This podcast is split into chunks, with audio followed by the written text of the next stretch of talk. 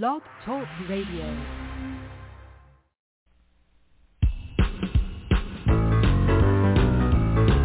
The Alan Alford Sports Talk Show. The Alan Alford Sports Talk Show. Your host is here for the show tonight to interview our special guest. Show highlight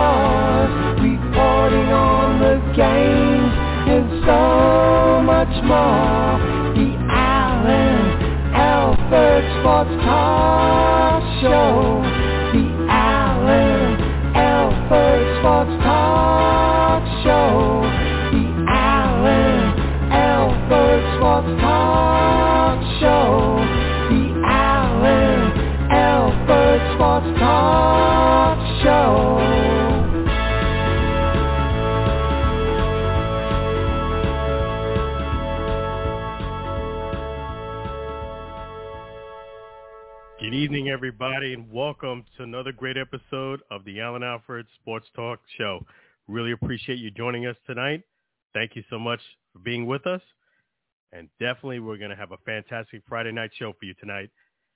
want to thank our fantastic sponsor, Chef G's Florida Barbecue Sauce. So delicious and addicting, you may need a support group. So definitely check out a four-pack of Chef G's Florida Barbecue Sauce. Definitely do that at flbbqsauce.com. Again, it's flbbqsauce.com. You can't go wrong with any one of those four flavors. And in fact, we're going to play Chef G's Florida Barbecue Sauce song a bit later. But tonight you're in for a special treat, everybody. We have a fantastic guest with us. His name is David Himes. He's going to share some fantastic stories of his experience with the University of Miami. So we're going to bring David right on. Hey, how you doing so far tonight? Hey, Alan, how's it going, man? Thanks for having me. Oh, you're very welcome. Thank you so much for being our special guest and joining us on the Alan Alfred Sports Talk Show. So glad to hear from you and definitely hoping that everything is going well for you. I understand you're traveling there in Atlanta. Yeah, yeah, yeah. It's a uh, little little rainy up here, but um always good to hear from you and uh thanks for having me as a guest on your show. Oh, you're very welcome. That's awesome that you're joining us. And, you know, you did a lot of great work for the University of Miami as uh, definitely as a, one of the bar managers.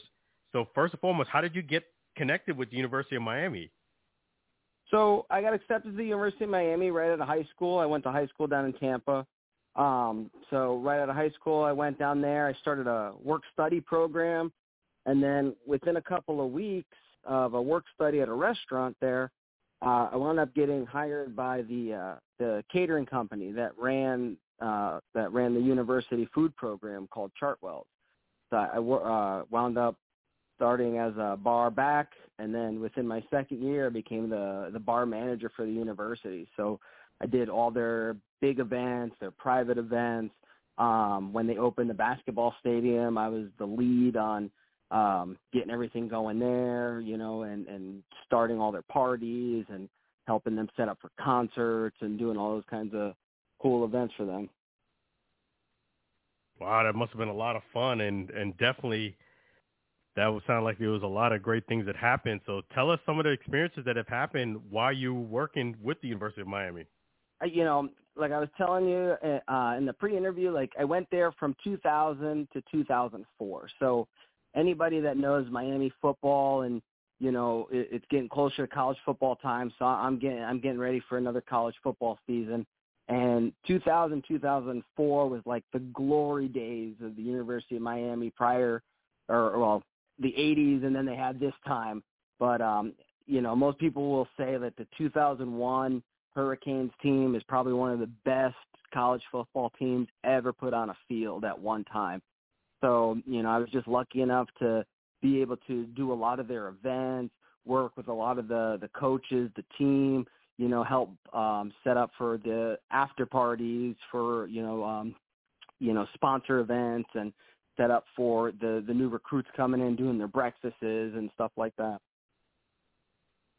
Man, that must have been like a dream come true and getting connected with the school at the right time. What did you think about yourself? The fact that you joined them right at their glory days. Well, you know, you know, when you're in the moment, you don't realize it that it's a glory time. You know, you kind of think of like, oh, this is just just how it is. And then, you know, a couple of years after I, I left, and you you see a lot of the the personnel changing. You know, the the president had changed. Uh, you know, the AD had left, the coaches had changed a couple times. So then you start seeing all the people that you knew like leaving. So it it, it changes after a while. Um, but I was just that that was the point when I started realizing like, wow, I was actually there like during the like the epicenter of a college football, you know, phenomenon. Yeah, that definitely was. I mean, you're right. And everybody was talking about the University of Miami that time, and and in fact, they won the 2001 national title. That was something special, just to to be around people, you know, the players, the coaches, the staff, and then winning a championship. How did you get a chance?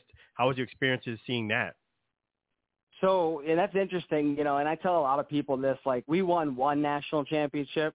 We really should have won three because in 2000 they had us play the Sugar Bowl against the Gators and I don't even remember the score, but it was a wipeout. It was like 54 to 16 or something like that. And then pretty much anybody that follows college football will tell you the 2002 national championship game against Ohio State was a a ripoff. I, I still to this day have not seen tape of that game, and I refuse to just because of the the horrible calls I was listening to on the radio because I was traveling overseas, and I was like, oh, this is so bad. But um, after winning the championship, I was I was lucky enough to be on campus during that time, which is an odd time because it's um, you know, th- those games are played while most students are not there. But being a worker um, for the university, I, I was able to be there and share that experience with like the staff and the you know the the actual like the athletes are there. You know, they come back and celebrate, and uh, it was it was a really really really uh, interesting time and I, I was lucky enough to be in the dorms with some of the guys. Like uh, they lived, a lot of the football players lived in the floor above me in the Mahoney dorms, and I was, you know, I friends with cheerleaders and all that kind of stuff. So it was a really, really interesting time.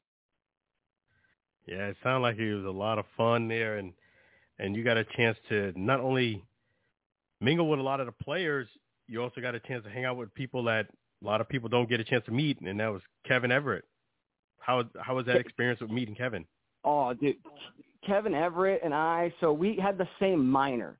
Both him and I minored in sports management. We took a lot of the same classes, and and and during um the sports management class, we got to go visit a lot of places together too. So we would go visit like the uh, Miami Heat executive offices, the Dolphins training facilities we even got to go visit the like uh, I forget what they call it, like the board of executives for the city of Miami when they're putting together like a Super Bowl uh, packet. Which if you've never seen a city put together a packet for what it takes to bring a Super Bowl there, it is ridiculous. The amount of paperwork and like organization based on like hotels, travel, food, transportation, very large project just to put together um, you know, a proposal to bring a Super Bowl to your city.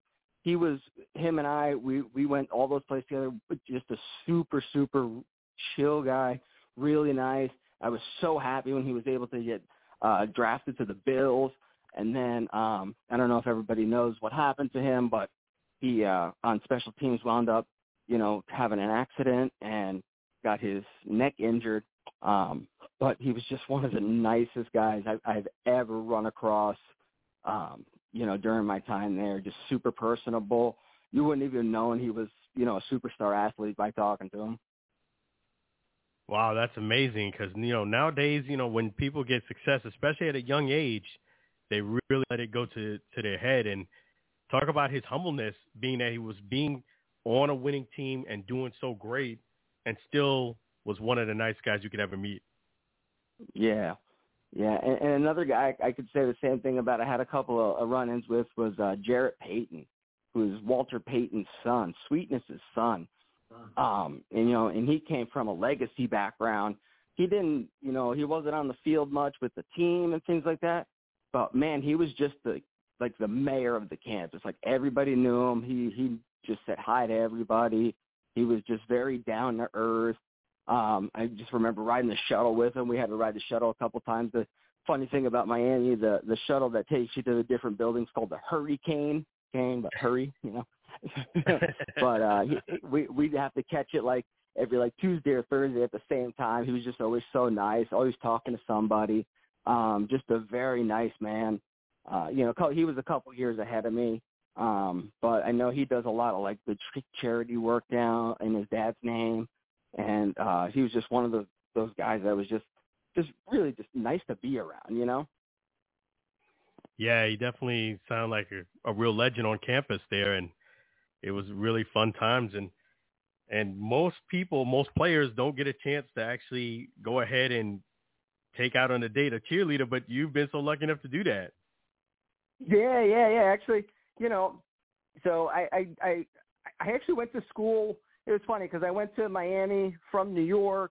Even though I graduated from from Tampa, I spent some time in high school in New York, and I had some friends from my New York high school in Miami and one of them happened to be friends with a cheerleader, and I got to know her a little bit, and uh, her and I started to, to to date, and she introduced me to a friend of hers from high school, and her friend from high school happened to be a football player, and I was like, dude, that's Clinton Portis, and she's like, yeah, you know Clinton, and I'm like, yeah, everybody knows Clinton Portis, and she's like, yeah, and Clinton Portis actually he went to like I think it was uh I forget the high school I like, but they were the Hurricanes in high school also.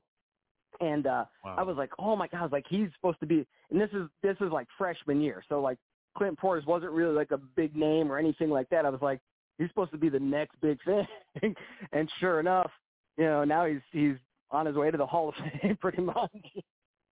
Wow. But so he was a, he was world. he was quiet, very you know very nice nice man, but just you know didn't didn't say too much. Yeah, you know that's that's right. I, that's the impression I get from a lot of people that he doesn't really say too much unless, of course, he knows you well. Right. Yeah. And even even the young lady, like she was the cheerleader on his high school football team, and you know they knew each other, but he was just like, "Hey, what's up? All right, see you later." Yeah. like I mean that that's about all you got to do. But man, it, it was. But you know, you never always smile and always had a good demeanor about him. You know, never anybody that you you you think anything he didn't even really at the time he was smaller. He didn't really look like a football player. wow. And yeah, so definitely you never know who you're going to come across. It just it's just amazing No. that in life that you can meet someone and then you know you just a couple of turns away from meeting somebody really big. You just never know. Right, right. I remember too, like my one of my one of my bigger things. Like I always, I used to like I was telling you, did like the breakfast for the incoming freshmen, and uh, you know, one year there was just this one freshman. He just he he looked like the Incredible Hulk, man. Like he was just big guy, long hair. I don't know where he came from or anything like that. And um I mean he he took up like two seats at the breakfast table. He was just a massive man. And he must have been eight, 18, maybe 19 years old at the time. And uh I remember going like, "Man, that's such a such a big dude." And at this time I was uh almost a senior. So I was I was getting ready to leave and uh he started out as a he was I think a defensive tackle and then later on he transitioned to a tight end and that guy turned out to be Greg Olsen. And, and Greg Olsen was, you know, just a huge human being. Wow. Wow. So you got a chance to meet some some future NFL stars there. So it sounds like that's Yeah. fantastic. yeah, Was anybody definitely, else that you got a chance to meet? But my one of my favorite encounters of all time is um so I I told you I lived in the dorm in the in the floor above me in the Mahoney dorms with a lot of the football players at the time. and um, Bryant McKinnie. They call him Mount McKinnie, and I don't think he even reached his maximum size at the time when he lived in the dorms. But he would always have to come downstairs, you know, and get out. The the dorm size doors were not built for a person of this size. And I just remember him having to like bend halfway down and turn sideways to get out and every time just chuckling about it like he thought it was funny and like it was hard not to like you don't want to like stare at somebody like that because you know it's like but he'd be like man they got to make this place bigger but he's uh, he's going to be a hall of famer one day too if he's not already that he was he was a just a massive man Wow. So it sounded like it was definitely a, a dream time. Was would you say Yeah. looking back, it was the best time of your life? You know what? I I, I would that you know we we had talked about that 2001 team and that that 2001 team like when when you're watching it happen when you're watching greatness like that you just don't realize it like you know may, maybe if I was an older person at the time I would have like been like wait this is something historic that I'm you know witnessing like an undefeated season you know you go right to the championship game kind of we basically just destroyed Nebraska um, in that game. But how many people go to college and can say, "Oh, my school won the national championship in football"? And not only that, Alan, that that same year they won the national championship in baseball. Whew. Wow. Total domination and there. They, and, and, and Ryan Braun was there that at that time as well. Ryan Braun turned out to be a pretty good baseball player. Yeah, so you had talent all the way around. That's that's amazing. It- and Right. And you don't but like, you know, when you're around it at the time you don't see it. Like you're a young man or young woman, you're just kinda like immersed in it. It's not you know, it's it's now, like now talking to you and like when we had you know, our conversations, it's like, wait a second. That was actually a pretty cool time. Like people may wanna, you know, know some more about that. You know, like I, I read a stat on that that two thousand one hurricane team that said if they never scored an offensive touchdown, they still would have been eight and four. Wow, Isn't that crazy? Yeah, that's- That's that's a that's a total domination. It's just amazing. Yeah. Just, I Yeah. mean, they had uh, they had 17 first round picks in that in that team. Oof. So needless to say, it sounds like you would recommend a friend or family member if they was thinking about going to University of Miami, you would sound like you would recommend them for sure. Listen, the University of Miami, I, I can't recommend enough for anybody interested. in, Like, you know, they they they they've been an up and coming basketball school. People have probably seen them.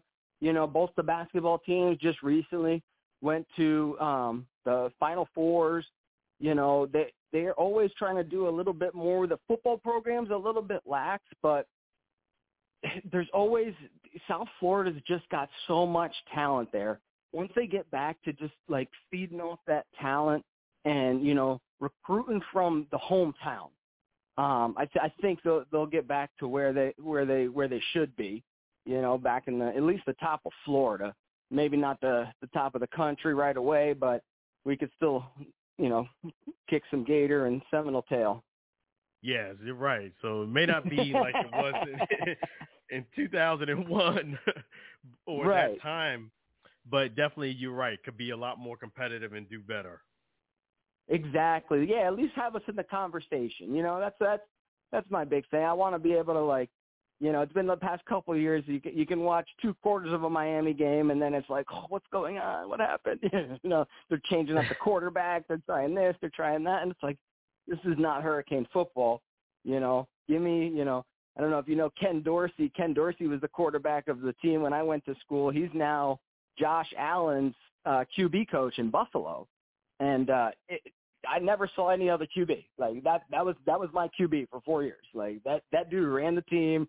I, I didn't even know if we had another quarterback. That's all I needed to see was Ken Dorsey. He was in there. He was throwing dimes. We had it good. Wow. yeah, that's great.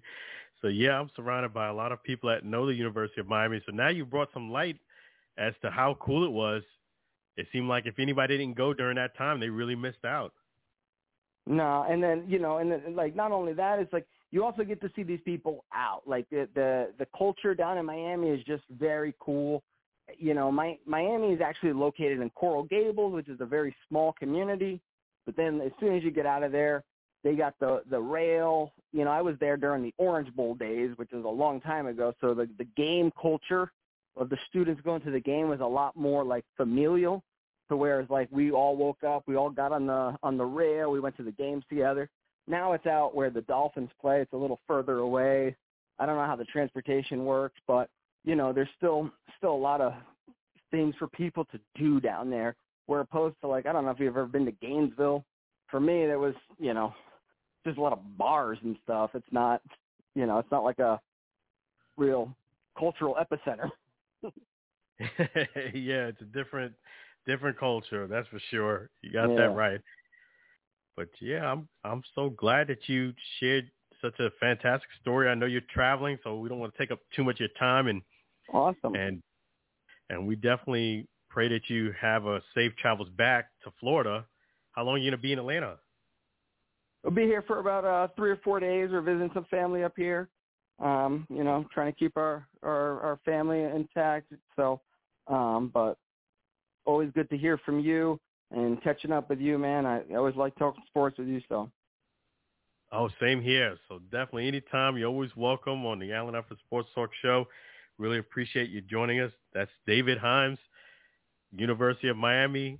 He told us a great, great stories there. We appreciate having you.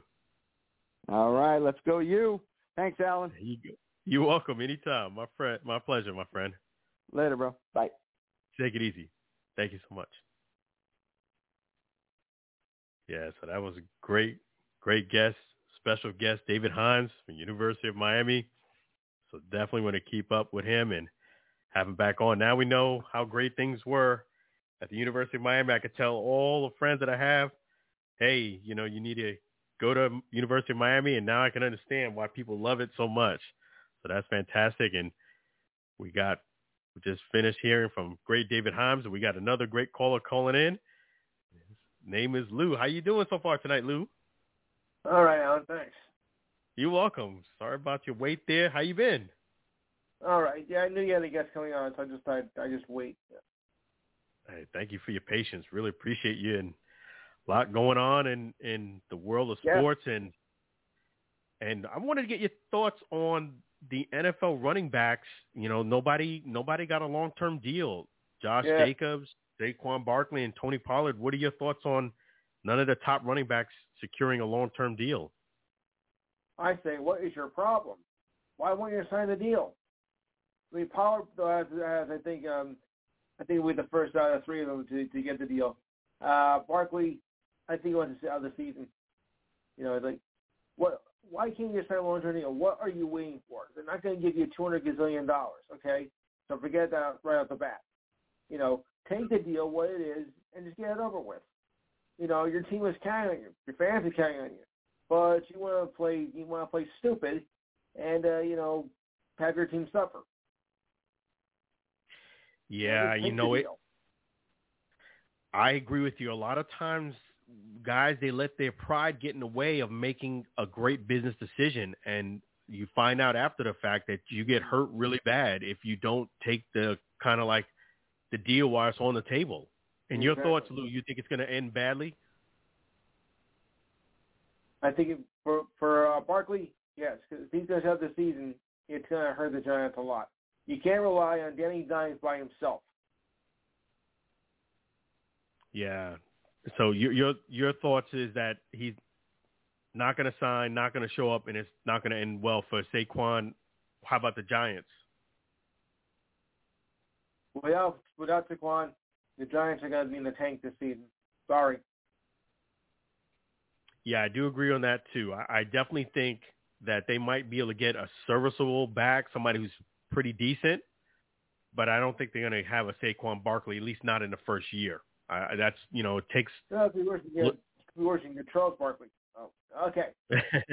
yeah, Uh, it, it's going to be a different different ball game, that's for sure. And but yeah, a lot lot going on in the sports world, and I saw that Rory McIlroy he won his he won a tournament.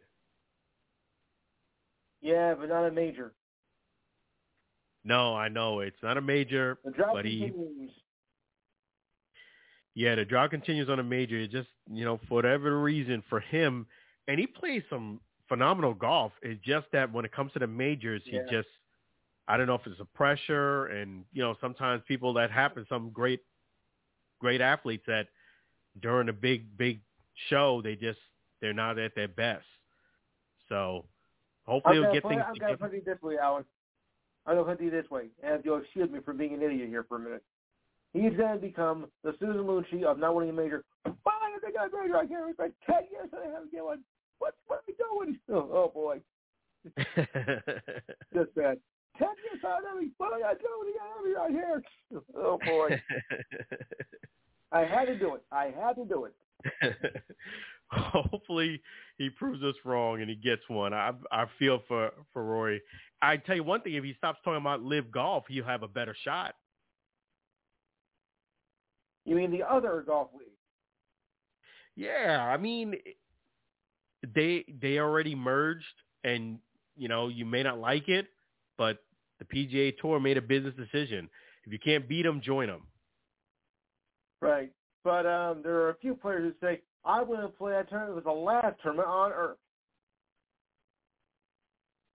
You know what? think I, I feel like. I hear what they're saying, but it's like, you know, hey, golf is golf. Just worry about your game. Yeah. You can't control the business aspect of that. I wouldn't even I wouldn't even worry about it. It's not like the US doesn't do business with Saudi Saudi Arabia anyway. They just for some reason people make a big deal about golf. When you fill up your gas tank, what well, do you think the gas Alan, the thing from? is that, you know, we're not really on, you know, friendly terms with Saudi Arabia anyway, so that was a big controversy right from the start. You know, it's like, you know, the old thing, uh, sleeping with the enemy. And that's exactly what I think we were doing. Yeah. So, you know, You know? I just say, I say, you know, just play golf. Don't let it affect you. You know, you don't control it. But one thing you do control is, I know this weekend you're going to have a fantastic show. What do you got cooking this weekend? Well, I'll try a fantastic show. Uh, of course, we're going to discuss uh, the Women's World Cup tournament, which is going on right now. Uh, we'll wrap up the uh, men's golf, uh, the men's um, the men's the men's soccer tournament, the Gold Cup, which uh, ended Sunday. Uh, didn't end the way I wanted to. Uh, we'll of course uh, recap. We'll, we'll take a, we'll also of course um, the British Open. We'll recap.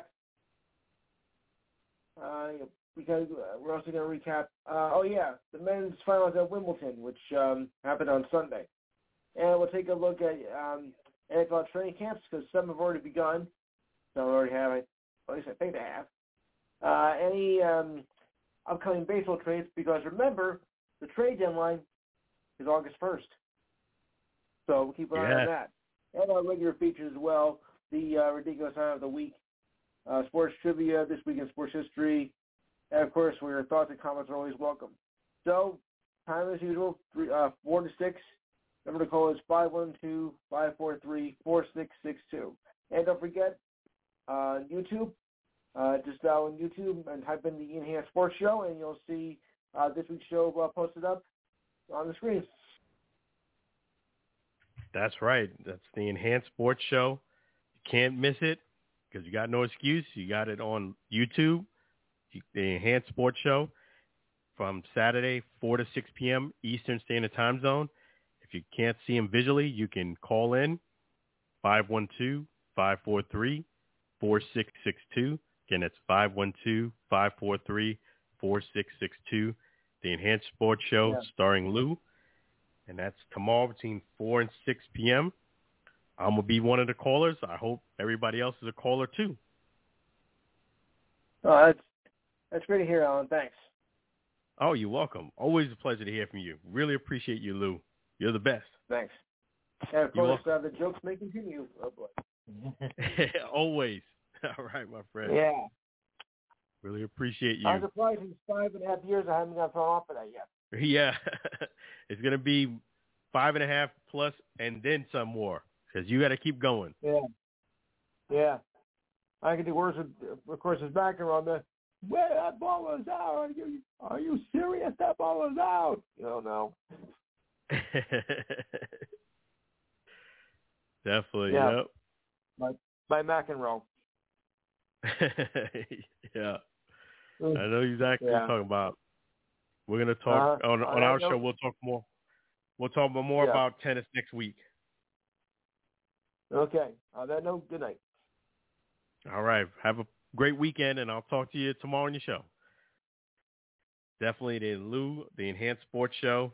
Always great to hear from Lou. Make sure you guys support him tomorrow between 4 and 6 p.m. Saturday, Eastern Standard Time Zone. So, yeah, a lot of great things going on in sports world. You know, I did touch up a little bit about this when I was talking to Lou about the NFL running backs.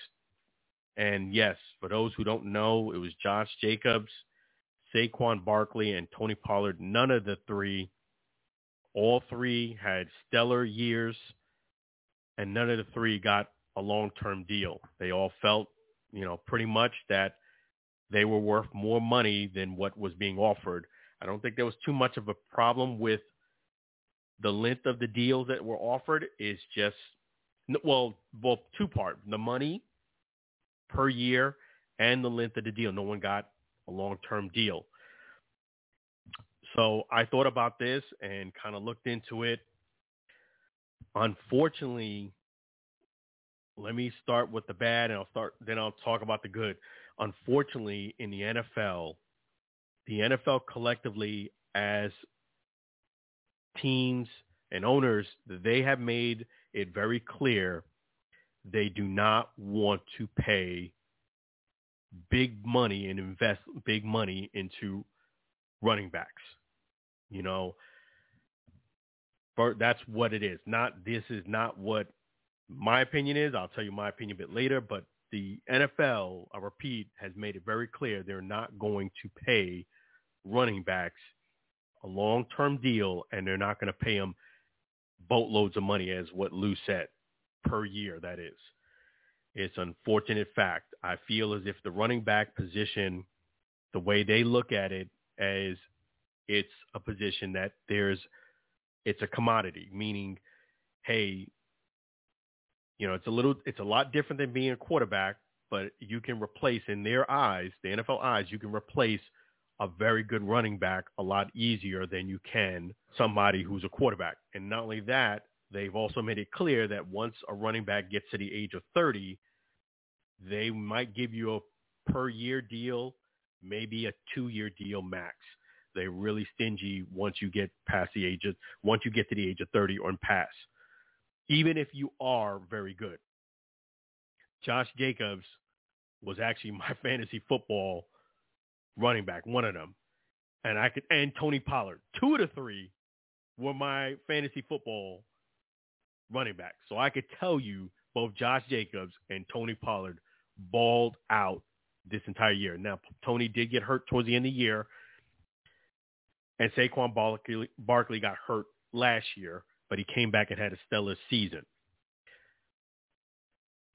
Unfortunately, I even heard what Emmitt Smith said about this situation with the running backs now and the way that the NFL is not paying them.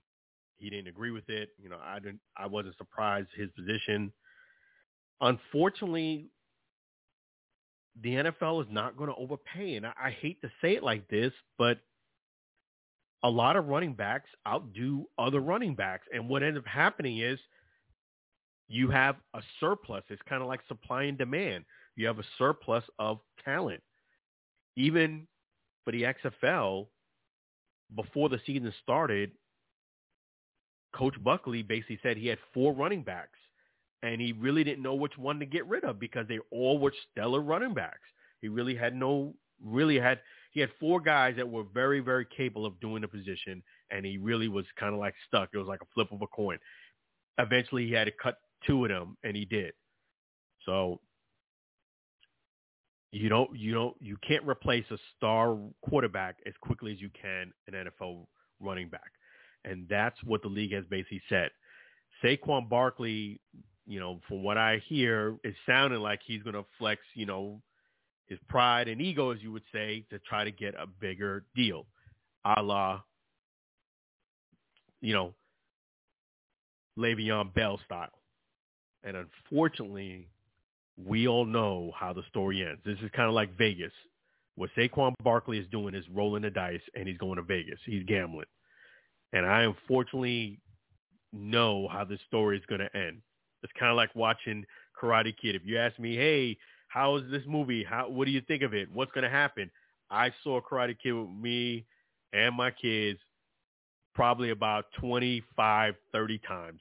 And I know what's going to happen, what scene's going to happen, what music is going to happen. I know how the story ends. Saquon Barkley, I respect him and I respect Le'Veon Bell for rolling the dice and trying to up the market, but this is not going to end well if Saquon Barkley does indeed hold out and tries to kind of strong arm to get a bigger contract. I don't see a positive positive result. Le'Veon Bell said many, many years later, if he could do it again, he would have just signed the extension that the Pittsburgh Steelers were giving him at the time and would have just went about his business. Instead of taking a year off, getting less money from the Jets, and we all know how that story ends. It's not going to end well. I would say, I would tell Saquon Barkley, you cannot make business decisions based on how you feel, your emotion, and ego, because those things will steer you. And also, of course, there's greed in there too. not saying Saquon's being greedy. I'm just saying that that is a factor too. But a lot of it is pride and ego. Hey, I deserve more. I want more. You know, I work real hard to get back. I had a great year. I get all that. But one of the best Shark Tank investors is Kevin O'Leary, Mr. Wonderful. I don't always agree with him, but I will say one thing he does fantastic is that he never uses pride or ego or emotion to make a decision, a business decision. Because when you use, you know, feelings and emotions and things like that, cloud your decision. And sometimes you miss out on a lot of great opportunities or you don't see the blessing in front of you. I would suggest to all three men, Josh Jacobs, Saquon Barkley, Tony Pollard, to go back, have the representative go back and try to negotiate the best deal they can with the team and just take the deal because you trying to negotiate for more is usually not going to end well. This story does not usually end well as Le'Veon Bell. And I thought it was a mistake back then with Le'Veon Bell holding out. And at least I'll give my man credit. Many years later, he admitted that he should have just taken a deal. And I feel like that's my advice to the guys. Not saying I don't understand what they're feeling, how they feel, but this didn't. It did not surprise me that none of the guys got a deal. I was expecting at least one person out of the three maybe would have gotten something, but it did not surprise me that nobody was happy and nobody signed a deal because the NFL has made it clear they're not going to pay running backs, especially ones that have been banged up or nicked up, a lot of money. I mean, you got to understand somewhat where they're coming from. The running back gets the ball, guys go ahead and tackle you. There's a lot of wear and tear on your body when you're running back. I mean, just look at the league. When you're a quarterback, Tom Brady played, he's what, 43 years old. Most quarterbacks usually play past their age of 30. That is not the case when it comes to running backs. And a lot of times owners, they look out for other owners. And what happens is they don't want the what about that guy type of situation. Meaning, let's say there's one guy who's really stellar running back. They say, you know what? We should hook this guy. We're going to let our feelings be known. We're going to overpay for him because he did the right thing. Guess what happens? Around the league, every running back will say, well, what about his deal? What about his deal? I want the same deal he got. I had more yards, more touches, more catches, more more per per carry than such and such. I deserve that same type of deal. This is the reason why they don't also want to overpay because they don't want the what about that guy deal. You know, they don't want to start raising the bar. I would say just reconsider, take the deal. Getting paid 12, 13 million or 14 million a year is a lot better than taking a year off or missing out on 13, 14 million dollars a year. You know, this is how it is One comment I read a lot of comments of what people said online. The only comment I would agree with, not not the only one, but one that really resonated with me, was that this happens in the real world, and that is true. In the real world, you know, I'll use myself as an example. You know, I've been a you know top performing agent for many, many, many years, and as a top performing agent, not only did I produce the most and the best out of everyone working there, other agents used to look at my performance and it boosted their performance too. So it's like if a person would really be lazy and not really want to work, they would watch me or be in my team and say, okay, I can't make this guy look so much better than me. I got to put in some work. So even though my numbers didn't go into what they were doing, I was a barometer to their performance. And a lot of times I felt, even though I was getting paid well, a lot of times I felt as if I was underpaid because not only was I the top performer for many years and also, you know, doing things right in and outside the business, other people's performance was doing a lot better. I was motivating indirectly other people and their numbers weren't being counted in. But as a business, you know, you're like, hey, I'm increasing their performance, maybe 10, 15, 20%. You know, it'd be nice if you took care of me. You know, I I have those feelings. I'm sure the guys have. Josh Jacobs and Saquon Barkley and Tony Pollard. But the reality is, this happens quite often, and I couldn't go to my bosses and and really strong arm them for a bigger deal. I could have, but I knew that it was going to be for naught. So I, it's no sense going through all that drama, hurting your feelings, doing all that, and missing out on opportunities and having that distraction on your back when it's not really going to amount to a bigger deal. So at the end of the day, I would suggest I feel where you're coming from, all the running backs, Emmitt Smith, but I would suggest just go back and ask them what's the very best deal we can have and try to make this deal happen before training camp because the longer it goes without you on the field, people kind of get used to seeing you without you on the field, and it doesn't usually end well. So with that being said, one person did get a deal. He wasn't a running back, but he's wide receiver. That's DeAndre Hopkins. He appears to have signed in principle or, you know, going to finalize his deal with the Tennessee Titans. So props DeAndre Hopkins on landing his new deal.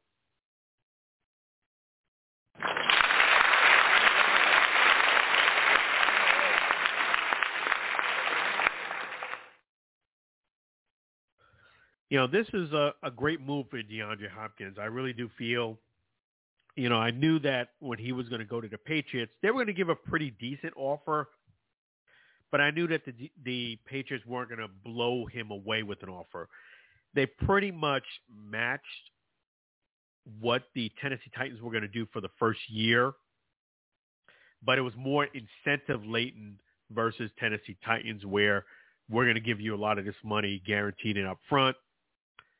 He had a potential of making pretty much about the same for the Patriots, but it was going to be more incentive type of contract. And also Tennessee was giving it for two years. So it was a stronger contract for DeAndre Hopkins. And from a business standpoint, I kind of agree with what DeAndre Hopkins did. I mean, the Tennessee Titans are actually a very good team. They're up and coming. They have Derrick Henry back there. I feel as if with another piece or two, they can actually go pretty good and do really well and get a lot deeper in the playoffs. So I feel as if they're closer to excavating, elevating himself all the way up to deep into the playoffs more so than the Patriots. So I I love this deal for DeAndre Hopkins. I think he made the right move. It was smart of him to at least get another option because I thought he was really set on playing for Bill Belichick and the Patriots, and it really didn't matter what any other offer was out there. Apparently it did. So props to DeAndre Hopkins. He took a, a great deal for him. For him to have played for the Cardinals off a really sweet deal with them, and then you know miss half the season. Well, not half. I would say you know forty percent of the season, and to come back, get a deal with the Tennessee Titans, two years. You know what? That's that's that's boss move, and that's where the league is headed. They'll pay a wide receiver more than it will a running back, and you know because you know wide receivers can play longer in their career. So props to DeAndre Hopkins for landing a sweet deal with the Tennessee Titans. I'm curious to see how he does. And being that he's going to be the number one receiver, this guy is a baller. So I, I don't expect anything but greatness from DeAndre Hopkins. So props to him. And we're going to switch gears a little bit. We're going to go ahead and talk about golf as well as some boxing. I'll discuss some ways to get some autographs, the do's and don'ts. I'll share my thoughts on visiting Charlotte, North Carolina, what you can expect to see as a sports fan, what things you should go check out as a sports fan, and a lot more. Give you some boxing insight. We're going to do a lot of great things. We're going to take a little quick little break, play a great sweet song by Sam Scola. He's our musician, songwriter. So we're going to play the sports theme by Sam Scola. Thank you so much, Sam Scola, for being a great supporter of the Alan Alfred Sports Talk Show. Really appreciate yourself as well as your wife, Mary. You guys are awesome. Also wanted to go ahead and let you guys, invite you guys that if you really want to sign a great artist, want to go ahead and get that guy on your team that can bring it to the next level and sign up to a big time contract. I know one person is open to it, and his name is Sam Scola from Maine reach out to me here on the Alan Alfred Sports Talk Show, and I'll put you in con- connection with Sam Scola and Mary. We need great talent to be locked down. So we're going to go ahead and play one of Sam Scola's sports theme song. We're going to take a little break, and we're going to come right back at the Alan Alfred Sports Talk Show.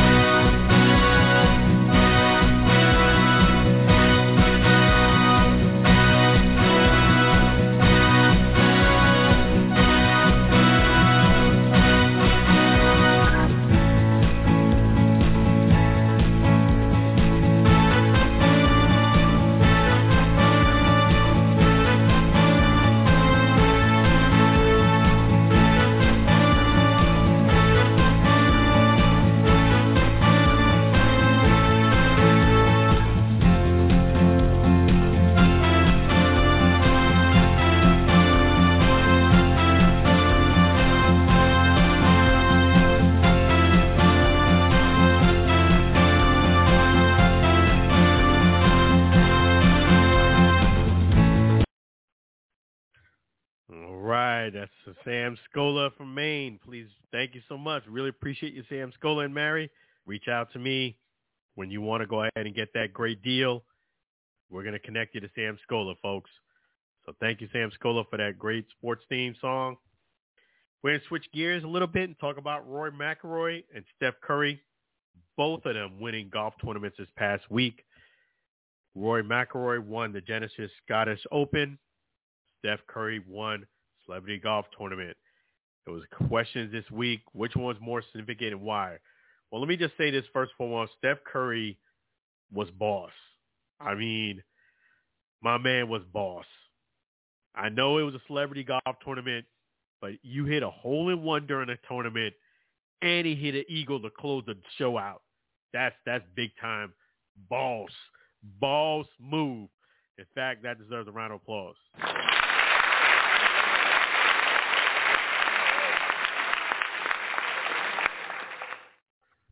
When you hit a hole in one in tournament play, that's fantastic. And then to close the show on an eagle, golfers playing in tournaments will love that. So that was boss move. But you know, Rory McIlroy would still still get the cake because Rory McIlroy won the Genesis Scottish Open, and guess what, folks? Who did I say was going to win the tournament last week? I told you guys Rory McIlroy was going to win the Genesis Scottish Open, and who won it? Rory McIlroy, right on the money with the prediction, and you know he did it. He did it in tournament play, and this was a pro level tournament. It wasn't a major, but hey, for you to win the Genesis Scottish Open, that's boss move, super boss, because it's a links course.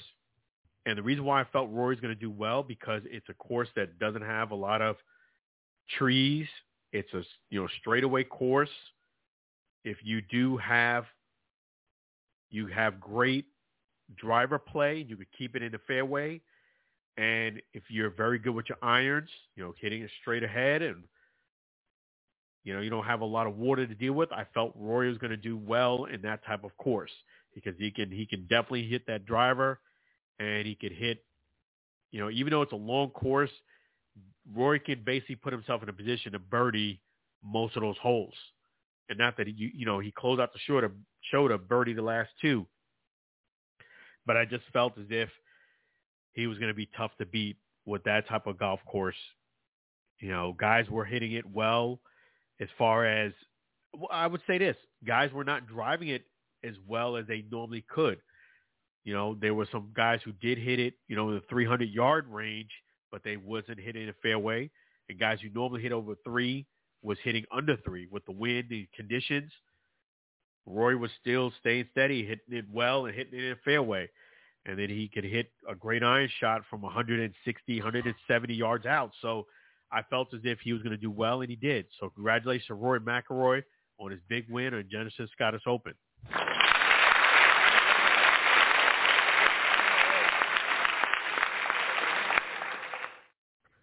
You know, they both were great, great achievements, fantastic achievements. But because Rory did it in a pro golf tournament, you're going to have to give him the edge. A lot more pressure, a lot stiffer competition. You know, when you're playing celebrity golf tournaments, there's a few guys that can play pretty good. There's some that can, most of them are all right. Quite a few of them, you know, you kind of, you close your eyes when they shoot. That's not happening when it's pro level everybody and everybody on the golf course can win that tournament. And they usually they're a pro golfer. They're they have already been vetted to be very, very good. There is nobody that's just, you know, just coming along, signing, you know, having fun times when you're dealing with celebrity golf tournament. I know Steph is serious about his golf, but I'm just saying there is no, let's say, 20 to 25% just coming along for the ride. Maybe 25% is decent, and maybe 25% is actually pretty good. When you're playing pro golf tournament, everybody you're assuming is very, very good. So pro golf tournament would have the edge. A holding one and hitting the eagle or close out the show and winning anything in golf is an achievement. So one thing that did happen, Patrick Mahomes during a golf tournament, you know, his father was asking you know, his son was asked for an autograph. Father was trying to egg Patrick Mahomes to go ahead and sign for him during a Lake Tahoe celebrity golf tournament. And Patrick Mahomes basically said no. He goes, well, you can make one kid happy. And he said, well, I'll make 99 sad. That's what Patrick Mahomes said. And who was right? Well, let me just tell you this much. I've gotten, fortunately, hundreds and hundreds of autographs, and everything that that father did was a no, no, no. Okay?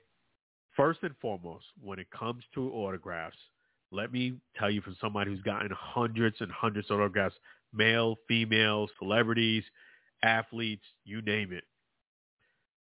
When it comes to autographs, there are some ethics that you need to show and have. Okay? Take some notes if you need to, because this is real talk. Okay? When it comes to autographs, first and foremost, you are not owed an autograph. You can wait for a guy for 10 minutes, 10 seconds, 10 hours. It's like fishing. You are not owed an autograph. You know, I've gotten a bunch, a ton of autographs, but I've also been turned down for some. Some guys have, or females have contracts they're not allowed to sign for whatever reason. Some have contracts and will only sign certain things. Some won't sign, and a lot of them won't sign because of a few different outside influences.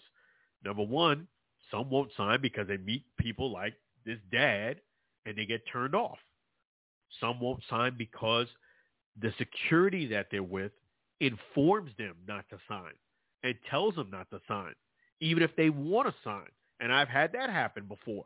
I've had athletes who was more than willing to sign autographs, but security was trying to force them not to sign it. Sometimes the people that you're with will tell you not to sign, and that's a fact. You know, sometimes like let's say you're a special guest and you're an athlete and you show up to a venue to make an appearance. One time, you know, there was I won't mention the person, but they were being so gracious and signing autographs on their way to their next destination in that venue. And the security, you could hear them saying, please stop signing autographs.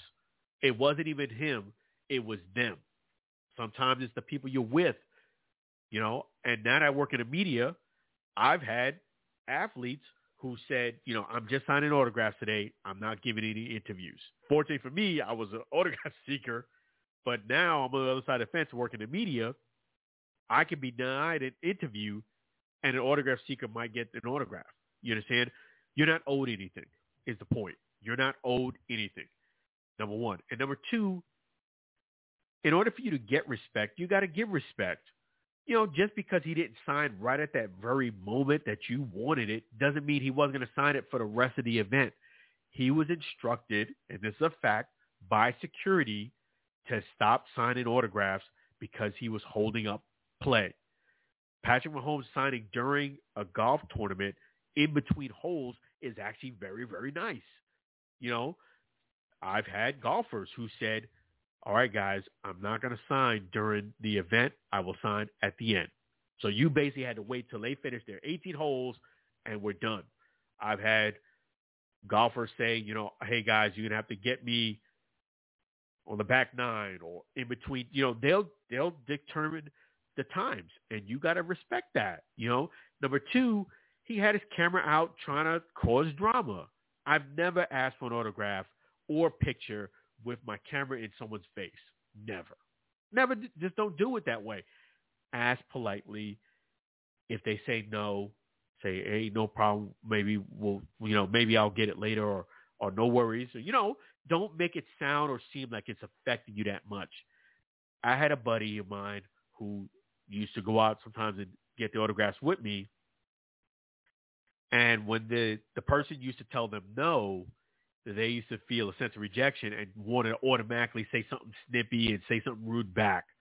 And I had to coach him and say, hey, you can't do that because you give autograph seeking a bad name. And just because someone doesn't sign an autograph for you right at that moment or at that time doesn't mean they won't sign it later. Later that day, or later in another better time, or they might sign it in a couple days for you. No doesn't necessarily mean no forever, so you don't want to give a bad impression. Remember, you're asking for an autograph. It's supposed to appear, and they're supposed to be somebody you respect and admire. You don't treat them as a sense of entitlement that, oh, I didn't get an autograph. Now I'm going to treat you like a jerk.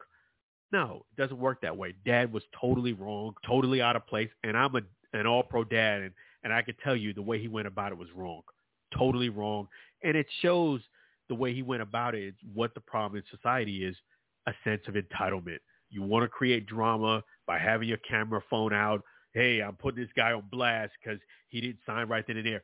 He was instructed not to sign. He was in between rounds. He was ready to hit a shot. You were being rude for asking him right at that moment. You know, when he's taking a little break, he's standing by the line, you know, where where the, the roped off line is. Hey, you know, where he's just kind of gabbing, he's waiting for someone's shot. Hey, you mind signing this real quick while you're waiting? You know, you could ask in a nice way. You don't have to try to create drama. And you and it sound it came across to me like you were just trying to hawk something on eBay anyway. You using your your kid as a pawn. And that's the way it came across. And that's how a lot of dealers do. They don't treat the person with respect. The person doesn't sign.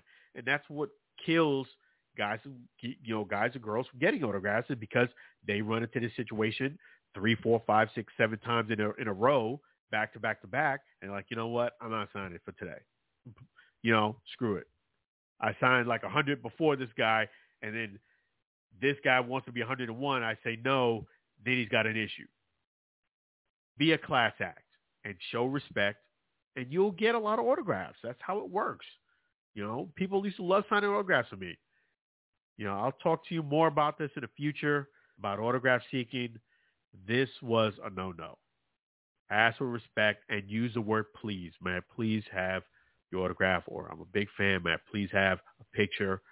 Use the word please. Say thank you. And then if you do get it, the cool thing about nowadays, you can post a picture. Let's say you get a picture of you and Patrick Mahomes. Man, it was so cool that Patrick Mahomes went ahead and took a picture of me and my son. Here's a picture, tag him in it, and you never know. You might get a response. You know, but don't go with your camera. Hey, hey, me can make me happy and forget the 99 others. Come on, man. It's that's self self entitlement, thinking you're better than everyone else. There's other people at that tournament. I'm sure one is autographed. You were not the only one. And the guy was signing. You missed it. And he probably would have signed later. You you were basically asking why he was about to tee up. Come on now. That's just golf golf etiquette and autograph etiquette was a no.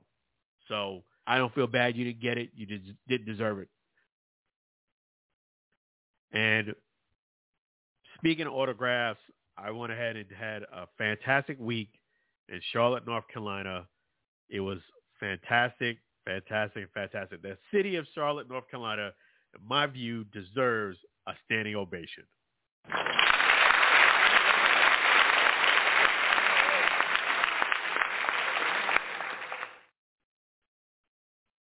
Yeah, it was awesome. It truly was. And you know what? I did a lot during the week a lot, not just in sports. I saw a lot, did a lot. I was glad that I left a couple things left just because now if I when I go back, I have something to do because I could have kind of scooped up everything. But I said sometimes it's, good to leave someone a plate so you come back and get some seconds. So first and foremost, a place you need to definitely go is the Hendrick Motorsports Museum. It is fantastic. It is a fantastic place you know, Hendrick, props to Hendrick Motorsports. The cool thing about that is that you could go there and, you know, it, it was cool because, you know, it was highly recommended. It was free. But besides it being free, man, it had a lot to offer. It had a lot of great cars. It had the confetti on the cars, which is really cool. It had trophies of wins that they've won. They had cars there that you know, of the actual track and wins of not just NASCAR, but other places. And not only that, they had a really, really cool gift shop. So not only can you buy, you know, shirts and things like that, you know, the normal souvenir shop stuff, but you can also buy car parts, you know, like unique things, which is really cool. It was a fantastic place. I definitely highly recommend you go see Hendricks Motorsports. I went ahead and checked out Bank of America Stadium. I wasn't able to go in because there was no game, nothing going on. And I'm glad I went during the week because there was a concert at the weekend and traffic was really crazy. So it was good that I took advantage of it while I was down there. And it looked really cool. And not only that, there was a there was also Freedom Park, which also did have a little Carolina Panther, really cool playground. You know, you could go ahead if you wanted to practice some football drills, or you know, 40 yard dash. You had a lot of different training attributes there. The kids loved it. And there were so many cool things to see. I left and also went to to Charlotte. I drove by the Charlotte, you know, also racetrack, which was really, really cool. You know, and it kind of got my juices pumped up so that, you know, might see me go ahead and see us go ahead and cover a race in Charlotte, you know. I was going to go to the NASCAR Hall of Fame, but I said, you know what? Let me leave it off on purpose so that I can kind of prepare a little bit better and go there at another time where I'll go ahead and get an interview and do that. You know, I didn't come there to kind of work per se because I was on vacation, but I said to myself, you know what? If I come back to Charlotte, I'll do things right and go to NASCAR Hall of Fame, go ahead and interview someone while I'm there. And I didn't put in a request soon enough because it really was something I kind of was thinking about doing on the fly. And I said, maybe I should kind of plan this one out. So I left that on the table for the future. But yeah, Charlotte, North Carolina is a great, great place. We had, you know, we we've had some great interactions, great time there. And, and you know, it was something that I recommend that you guys go ahead and visit Charlotte. You're a sports fan, you won't be disappointed. And I really think that you're going to enjoy it you should go ahead and check it out. So much, so many things to see. I think for sure, one of the things that I had learned by going out there, having a great time, is one of the cool things about Charlotte is that interesting things I should say about Charlotte is that we had Rick Curdy, the CEO and founder of Charlotte Bats, who wants a Major League Baseball team in Charlotte. After going to Charlotte, North Carolina, and spending a week there, they really should have a Major League team. You know, they have the Charlotte Knights, which is a AAA team, and it's a really nice stadium. But I feel as if with the infrastructure that there's there already now, it's growing. There's a lot of pockets in there where people, you know, have some money. It's not like they could not financially support a Major League Baseball team. I think the biggest thing is location of where they would put it. Maybe not too far from Charlotte Speedway would be a good place. So it's kind of near something. I think downtown would be a little, uh, I don't know if there's enough space there downtown. I could be wrong. I know that you probably don't want to have it too close to where the Charlotte Knights are, but I would I would vote that the the Charlotte Bats and they should have a Major League Baseball team. That's the interesting thing about Charlotte is they do not have a Major League Baseball team. They do have football, the NFL, the Carolina Panthers, but no no Major League Baseball. So I would vote for it. I think it would be a great city to have Major League Baseball. There's a lot of great things that was happening there. You know, we went and seen Reed's Gold Mine, which is the actual gold mine. So there's a lot of great things to do in Charlotte. You know, we went to go see Billy Graham's library. So there was an influx of things to do and see in Charlotte. I do think one of the things that would even blow it out the water would be to have a Major League Baseball team. I, I do think there's enough there to support a Major League Baseball team. I would say maybe not too far from the Charlotte Speedway would probably be a good place. But logistically, if they find the right place, I think it would be awesome. So props again to Charlotte, Rick Curdy, Charlotte Bats.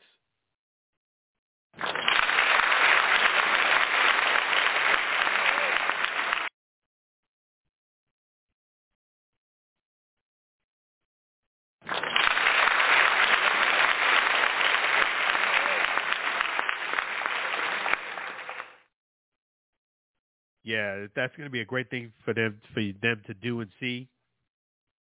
To have Major League Baseball there in Charlotte, and a lot of great things happening in the sports world. I did get a chance to, to watch Terrence Crawford versus Errol Spence, the All Access parts one and two, and it's interesting that you know every single minute detail is being scrutinized, and you know, well, it should be. It's a mega fight, and there's a lot going on in the line. I feel as if this is a fight where whoever does not win has a lot to lose. I, I would say that. You know, nobody wants to lose, but I'm hoping that this fight does does clear winner. Whether that winner and no controversy, a winner with no controversy, clear cut, meaning even if it's the person who I didn't choose, I chose the other person to win, I still want a clear cut, non-controversial winner. That's what I'm asking for. Give me a win. A win is a win is a win from whoever wins. May the best man win. No controversy, and please no draw. Uh, you know, I, I want to see somebody win this fight, whoever it is, whether it's my guy that I choose or not. I want to see somebody clearly win this fight. So, you know, what I did take away from watching All Access Part 1 and 2 is not only is every single minute detail being scrutinized, it should be, you know, a mega fight. And to it, I'm hoping that it still carries that same weight and has that momentum into the fight night. And the reason why I say that is because, you know, people were hyped about the fact that this fight was signed, but I hope that this fight does bring a lot of boxing fans, but I hope it, it actually does like Mayweather as well as Manny Pacquiao and does bring some casuals. I hate to use the word casual, but I hope it does bring somebody who really doesn't know a lot about boxing and kind of introduces them to watch the fight as well. So, and we will see. I don't feel as if it's going to be a, a mega fight as far as sales like Manny Pacquiao and Mayweather. I hate to be the bearer of bad news. I, I feel like it's going to do well, but I don't think it's going to be up to that level. It's just that boxing fans really know about this fight. People who are really into the boxing world. One of the things that Manny Pacquiao, I'm sorry, Mayweather and McGregor did well is they brought in people who didn't know a lot about boxing or MMA in, and that really made it into a big ticket item selling fight. So I think this is going to get a lot of interested boxing fans, but we'll see if the Cavs will show up. My takeaway from watching All Access 1 and 2 is is pretty much about the same. I, I still have Terrence Crawford winning this fight. I just think it's pretty clear to me who's going to win this fight. It's not that Errol Spence isn't the bigger guy, isn't the stronger guy and he's a very talented boxer. He puts in a lot of hard work. He trains real hard. He wants to win. But I just feel as if I haven't wavered on my my prediction since this fight was announced. And the reason why is because I feel as if you could prepare for the simple fact you could prepare to fight a guy like Errol Spence and beat him a lot easier I wouldn't say a lot easier, but easier than you can a guy like Terrence Crawford. Terrence Crawford is a tough guy to kind of game plan for. And Errol kind of, you know, if you listen carefully and you watch these all access and interviews, they'll kind of give you like a little hint, but it'll be a glaring hint. Errol Spence did say during the all access, I don't believe if, I believe it was part two, he did say, I'm really not sure what Terrence Crawford is going to do. And that's glaring because that's what Terrence Crawford does. He, he it's hard for you to prepare for him because you don't know what he's going to do. He could come in, start off southpaw. He could start off unorthodox. He could do it in the middle of a fight, which I predict he will. He can kind of switch it in and on and off in in rounds. He could do one round this. He's very, very hard to predict. Whereas Errol, pretty much know what you're going to get. You're going to get a lot of jabs. He's going to press you. He's very good at punching you to the face and body. You know, his diversity of up or down is very good. But I feel like you can kind of counterpunch a lot better. You can kind of predict that he's fun. He's not really very elusive and different. He just comes right at you. And usually box that come right at Crawford, we have seen. I know they weren't Errol. Don't usually end well. Another thing that kind of did kind of stick out to me was the fact that I do believe Errol with those those eye surgeries and the car accident did do a bit more wear on him than he's kind of letting out. Even during the All Access, I kind of felt as if those those accidents, those two accidents, and the eye injury is going to be something that will make a difference. And you might say, what's that matter? He's healed and everything. Well, uh, you know, I would question if he's wearing glasses out of necessity or the glasses are just kind of like for look. I feel as if those glasses are for necessity. And when you box, of course, you can't have them.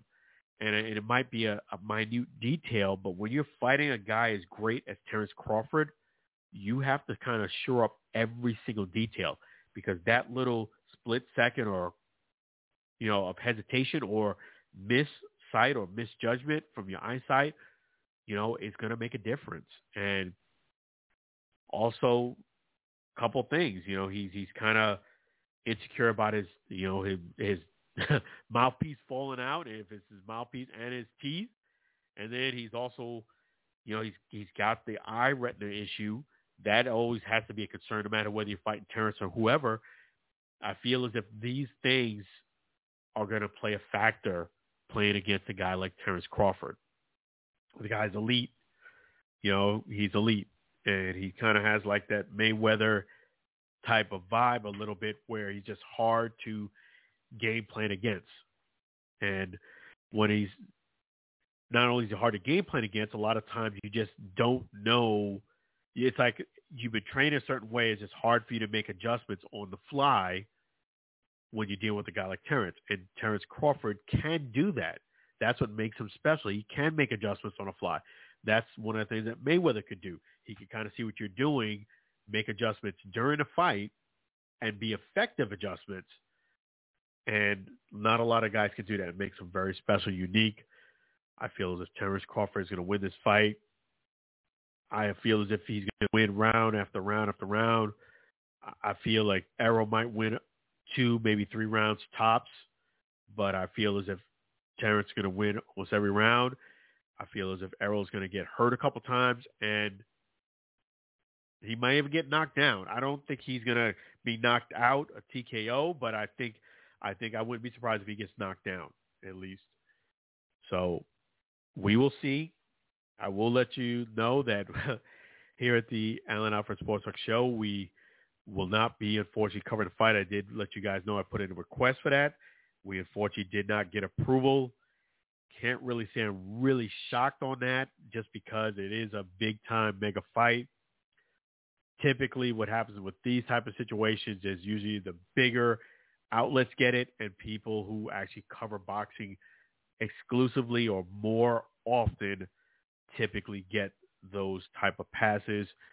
I will continue to keep grinding and keep putting out for more venues, more events, still working on getting access to the Tampa Rays and the New York Yankees. You know, things happen in due season, in due time. One thing about life is you can't give up. You got to keep grinding out there because you never know when your opportunity comes. And when your opportunity does come, you got to shine. Just like Eminem said, you had one shot or one opportunity to seize everything you ever wanted in one moment. Would you capture it or just let it slip. You got to go ahead and seize that opportunity. And I'll even share you something that's a lot shorter and sweeter. You know, my good friend, you know, he said, you know, he, he, he did say, Luigi from Sbarro, the chef Luigi at Sbarro, great place to eat. He once told me, Alan, you got to eat the spaghetti while it's hot, not while it's cold. So you got to take advantage of the opportunity when it's there. Got to eat while it's hot, not while it's cold, because it may not be there forever. But we're going to keep grinding here at the Alan Alfred Sports Talk Show. Really appreciate all of you You know, was a lot of love shown when I posted up the pictures from the Charlotte, North Carolina trip. That I went ahead and had a great time. A lot of love from a lot of a lot of you guys. I really appreciate all of you and you know your likes, your comments, views. Really appreciate it.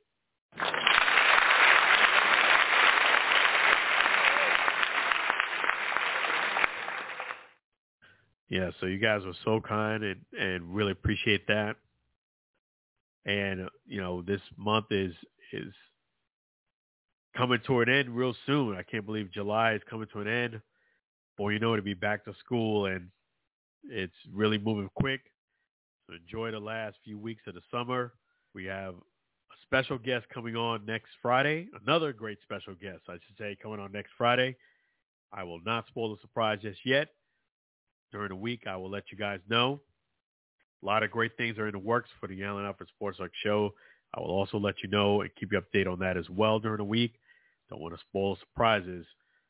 And you definitely don't want to spoil your blessings. You know, thank God for giving me the opportunity to do the Alan Alfred Sports Talk show and the motivation. You guys give me the motivation too. Let me give you this special phone number, 516-418-5572, 516-418-5572. Definitely, that's a number you can hold on to. Save it. If there's any topic you ever want to chime in, talk to me about, just dial in. We'll try to get you on the air on the Alan Alfred Sports Talk show. And that's something that you can hold on to for the future because this this week's show is winding down and wanted to let you guys know that we're going to go ahead and have quite a few things happening in August. I'll keep you posted on that as well. But, you know, one thing that is always a constant, even though the 4th of July has passed, Chef G's Florida barbecue sauce always reigns true. So definitely want to thank our great sponsor, Chef G's Florida barbecue sauce. All four flavors are delicious. He's got also now, hey, he's got you know, he's got the sand, Florida sand, and he's got the great rub now. So, you know, definitely you got to go ahead and check that out. All four flavors are fantastic. Chef G's Florida barbecue sauce, so delicious and addicting. You may need a support group. Make sure you check out Chef G's Florida barbecue sauce. They're at flbbqsauce.com. Again, that's flbbqsauce.com. Get yourself a four pack. Don't wait. Don't hesitate. Just go ahead and go right now. FLBBQSauce.com. In fact, we're going to go ahead and play another fantastic Sam Scola song. It's the Chef G's Florida Barbecue Sauce song, sang by none other than Sam Scola, all all the way from Maine. Really appreciate Sam Scola and his wife Mary. So definitely, here's a Chef G's Florida Barbecue Sauce song.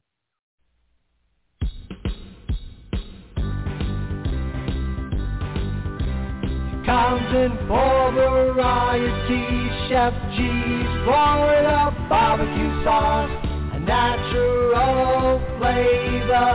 Chef G's Florida barbecue sauce, Florida gold honey mustard on burgers and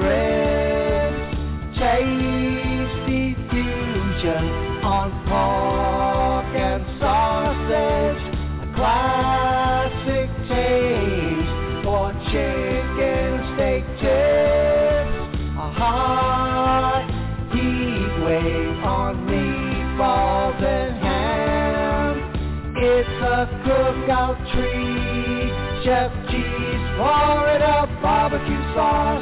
Serve on fish and vegetables. Chef G's Florida barbecue sauce. Chef G's Florida barbecue sauce. Chef G's Florida barbecue sauce.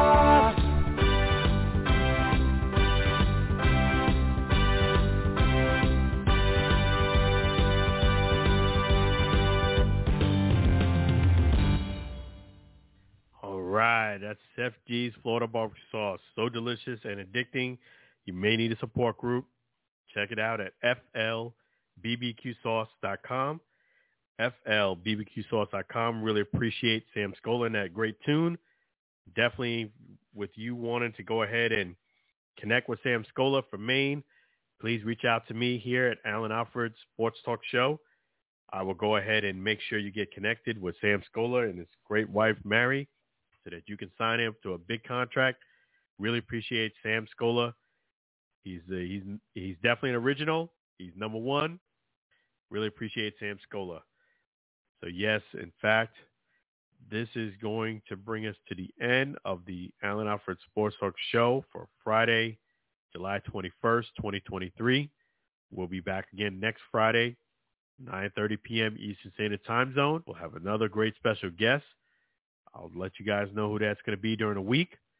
But make sure you guys stay blessed, stay well, look out for yourself, but more importantly, look out for somebody else so that they can be blessed and you can be blessed too. Have a great week, everybody. Great weekend. Stay safe. Stay out of that heat too long. Make sure you drink liquids. And I'll see you again next Friday. Really appreciate you guys. Love you guys.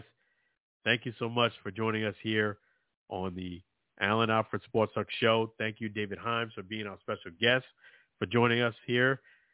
And also thank you, Sam Scola, for the great songs as well as our great caller, Lou. Really appreciate Lou for calling in. So thank you, Lou. Thank you, David Himes. You guys are awesome. And thank you, Chef G's Florida Barbecue Sauce. This end of the show outro is by Sam Scola again.